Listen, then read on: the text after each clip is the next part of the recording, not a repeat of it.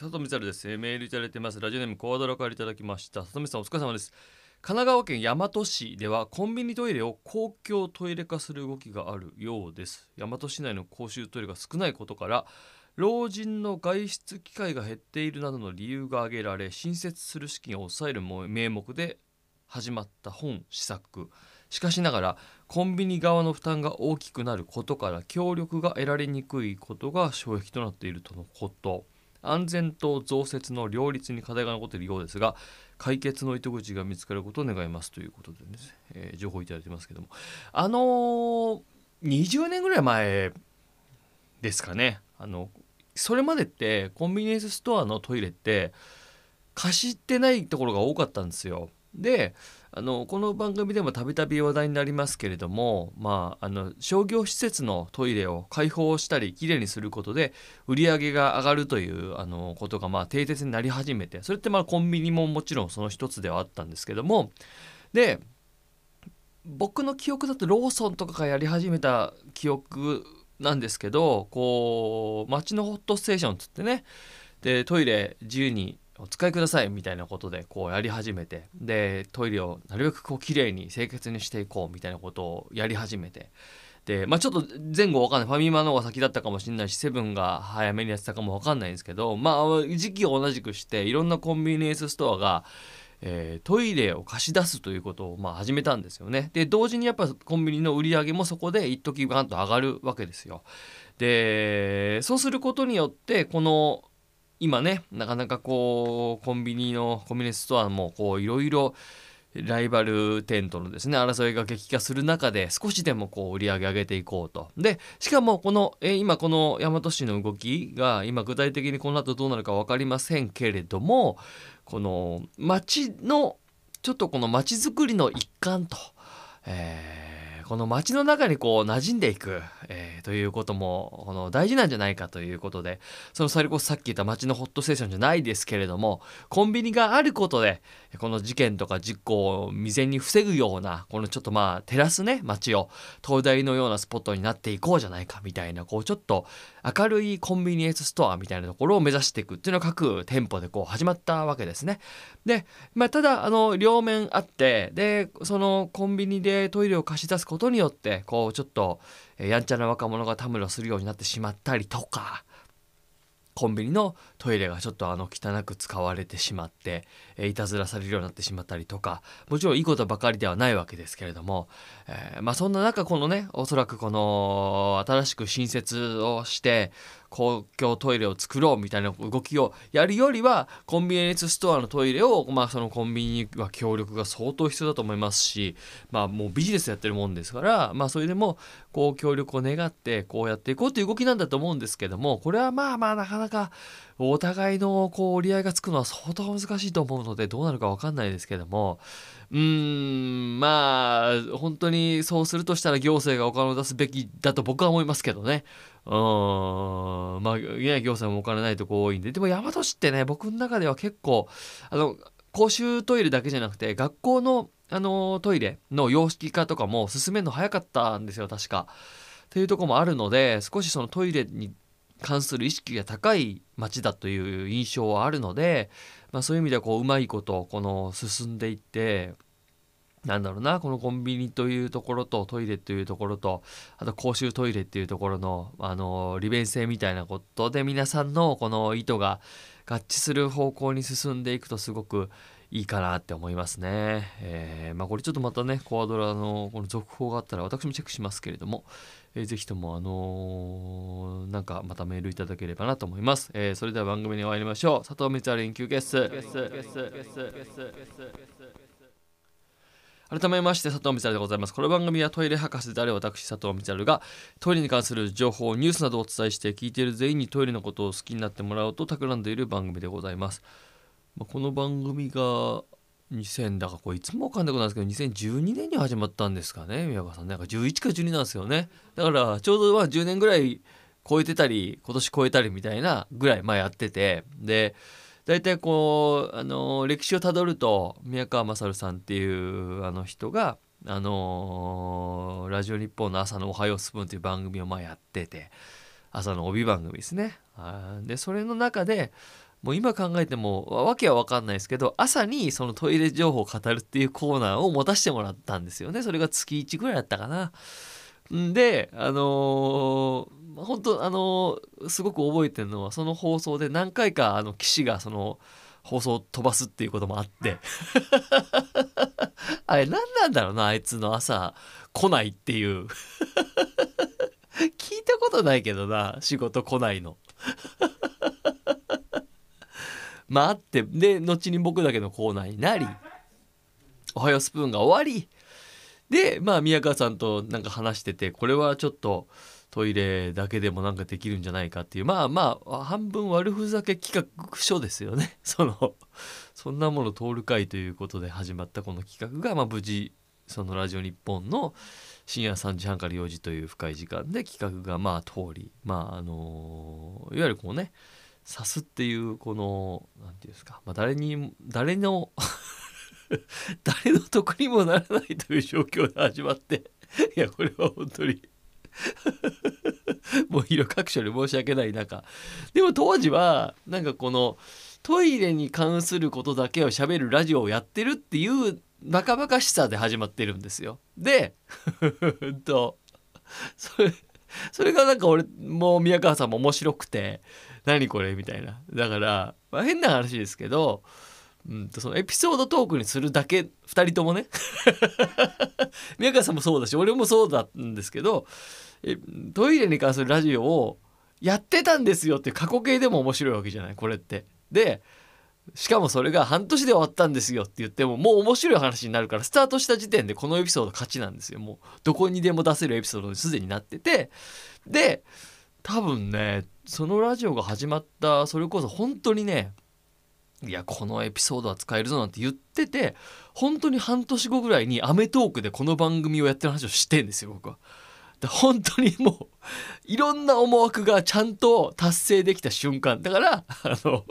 アメトークで話した時点で、なんていうのかな、もう終わっても大丈夫。まあ変な話だよ、これ。大丈夫だったっちゃ大丈夫だったんだけど、いろんな方の協力で、それこそ宮川さんもそうだし、ラジオ日本の担当の方もそうだし、アメニティの大和信孝さんもそうだし、の協力と、あともちろんリスナーの皆さんの協力もあって、まあ10年ですよ。うん、続くっていう。で結構番組によっては10年続くとなんかねでっかいどでかいイベントやったりみたいなさあの考えがちだと思うんですけどまあ一切やらないです。細々とこれからもなんかやってんだなみたいな。その今でもそのなんかラジオをねあの僕いろんな番組に関わらせていただいてますし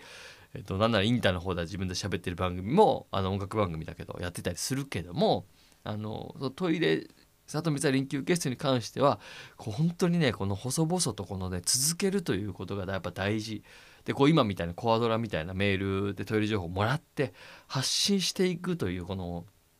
有意義さにねあのー、なんか身に染みてこの体感しているとこもあるので、まあ、とにかくこれは続けていくこと。あとやっぱりこのね10年続いたらねもうやっぱ20年続ける面白さになってくると思うのでまあこれは細々と。いやまあ大変だと思いますよ。ラジオ日本もね改編でいろいろ変わったでしょうしそんな中やっていくしかないんですけども。であの僕をね12年ぐらい担当していたねマネージャーの大森っていうね人間があの退社してで僕のマネージャーだから変わったんですよ。で岡田君っていうね今あの岡林君の現場とかについてるマネージャーが僕のこのマネージャーになったんですけど僕はあのその大森君と123年こうあのやってきててあの思ったんですけど僕の現場にマネージャーが来るっていうことがあのほぼなかったんですよ。あのこれは僕がタレントとしてどうなのかって話じゃなくてでも別に大森君がサボってるとか全然そんなことじゃなくてもともとそのタレントとして芸人の出役として稼働してる現場がそもそもそんな多くない、まあ、この佐藤光休憩室と、えー、インターヘムでやってる「邪魔しないラジオと」あと最近ではこの「ゲラ」っていうね、うん、あのサッカーの J2 の、あのー、話をするというお笑いラジオアプリの番組とまあ、あとゼルツクっていうゼルビアのサッカーの番組でしょ？であと「有吉ゼミ」っていう番組とまああと通販に時々出るか、まあ、みたいなまあ主だったところで言うとそんなもんですわ。僕がこう出役として稼働するのって。うん。まあ来たことない現場ばっかりこの佐藤光晴休憩室は一回も一回も来てないかもね。10年間一回も来ずに辞めてったんだから。気になんなかったのかな？何やってんのかな？とか。聞いてはいたのか確認もすらしてないけど。いやこれ別に何？大森くんが悪いとかじゃなくてこれは僕と大森くんの信頼関係のもと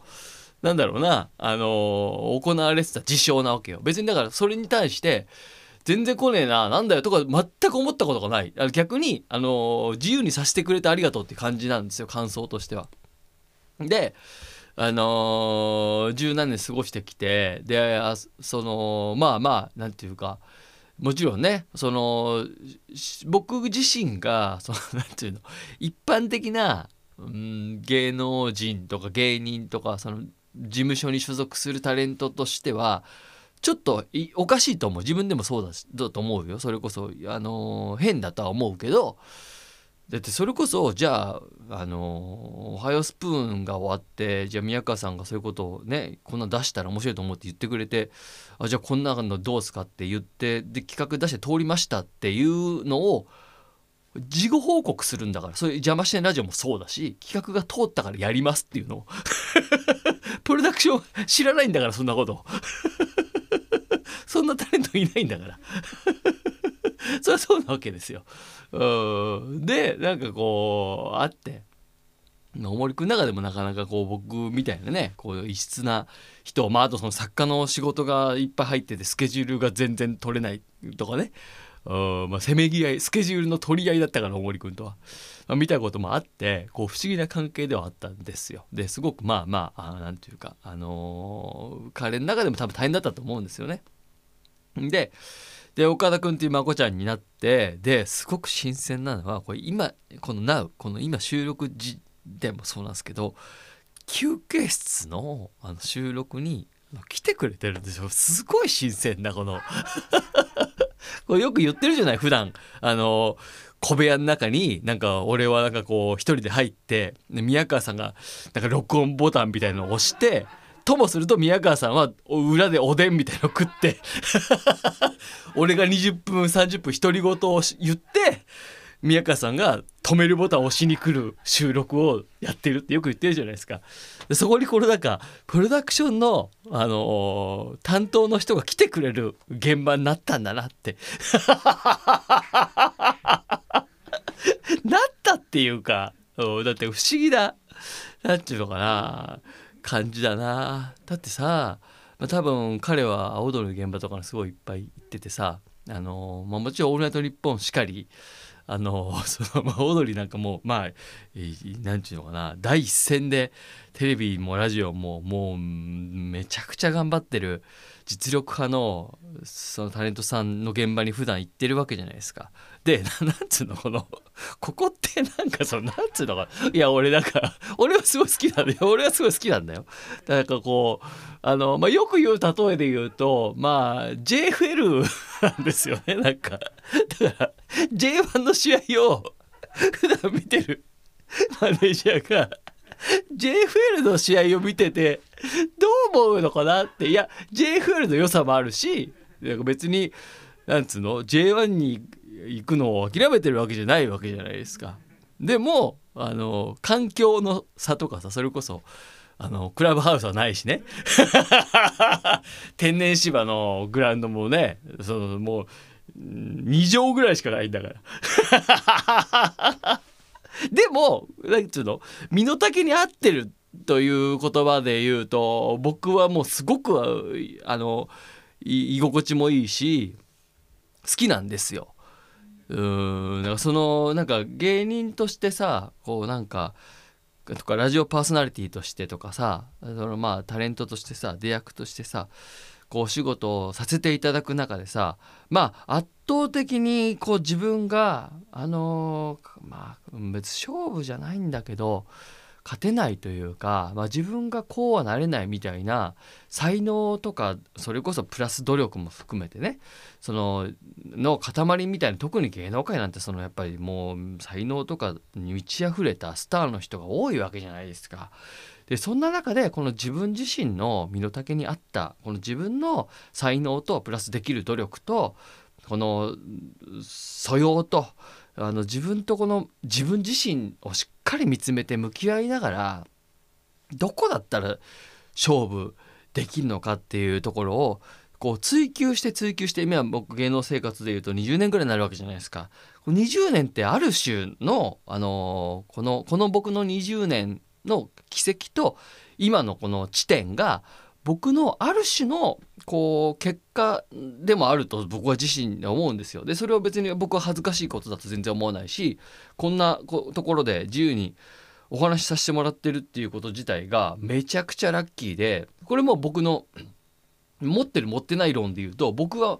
ラジオが好きでこの業界に入ってるわけだからこういうところでお話しさせてもらえるっていう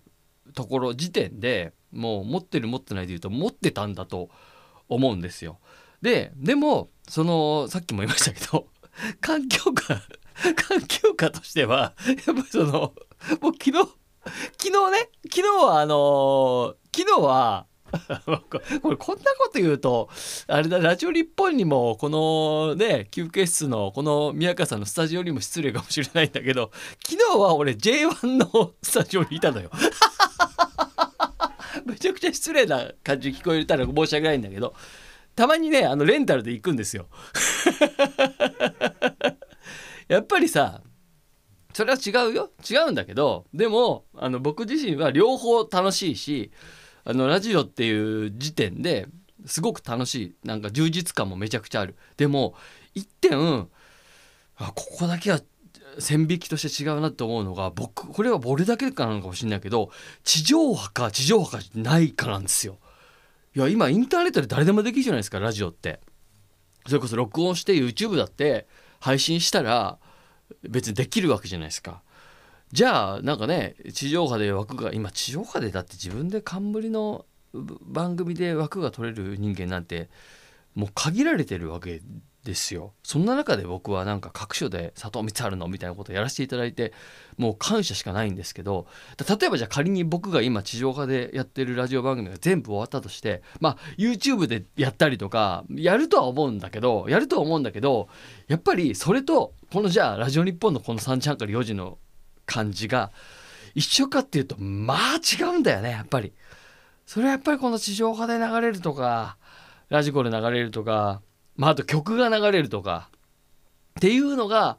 やっぱ僕があの少年時代に思い描いてたラジオ像でありラジオパーソナリティでありこう目標であり夢だった感じなんだよね。うんでもっていうことでさこの17年間こうラジオパーソナリティとしてもさプロでさ現場で場数踏ましてもらってやってきてるわけだけどさえー、すごくあのいやこの後どうなるか分かんないんだけどネット環境のラジオで曲の解禁が始まったらこの俺の感覚どうなっちゃうんだろうなってすごい怖いんだよね。うん、今本当に大きく言うと多分あのー、そ曲かけれるかどうか問題がななんだよ地上波かどうかっていうのは。でそれが解禁され始めたらどうなっちゃうんだろうなっていうのはすごく思うね。だからこのもこんなに YouTube とかネットのラジオみたいなものが普及される前までってやっぱり地上波でラジオ番組を持つ持たないっていうのはめちゃくちゃこの線引きとして大きくあって、まあ、僕は運がいいことにこの休憩室が10年前に始まって自分でできるようになったから毎週まあ月1回収録だけで4本5本1人でさたった1人で、えー、このトークを20分30分やらせていただけるっていう経験値をこの10年間詰めたのがすごくでかかったと思うんですよ。これは、えっと、生放送生放送の対応のラジオパーソナリティのスキルがあるし収録は収録の、まあ、こういった番組のちょっとトイレのラジオではあるけど特殊性のある中でラジオの放送していくっていう経験値って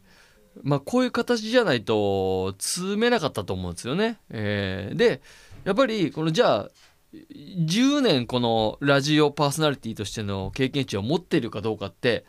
めちゃくちゃ大事だと思うんですよ。でそれを僕はこのここで積ませてもらったしだからここの得た経験があのーネットとかで得れるのかどうかってまあ分かんない全然分かんないんだけどこれは僕の中で答え出てないんだけどあのー今後ねうん自分がラジオパーソナリティとして生きていく中でそれこそまあポッドキャストっていう道だってあるし YouTube の音声配信っていうのもあるしあとはそのゲラみたいなそういうお笑いラジオアプリもあるだろうし、まあ、いろんな選択肢がある中で僕自身はその地上波のラジオっていうのにそのこだわっているわけですけども、まあ、その感覚っていうのが今後どうなるかっていうのが自分の中でもすごく楽しみであり見ものであるなっていうふうにすっごい思ってんすよね。今後どうなるか。だからこそなんかあのーこの番組もね、まあ、こういうふうに聞いていただいている方がうんそうですね。まあ33人はいるとして固固くね。固く33人はいるとして。これな。前も言ったんだけどこれ33人って言ったら333人しか聞いてないのになんでこの番組は10年続くんだっていうなんかクレームのメール来てたんだよな。難しいな冗談って。難しいもんだな。だからいや反省なのはさうん、じゃあこれがもうちょっとなんかどでかビッグ番組で言ってたらボケになるんだけどこれだから本当に33人なんじゃないかなって思われてしまったってことだからね、うん、だかそれも良さでもあるというか、うん、嬉しさでもあるんだけどね。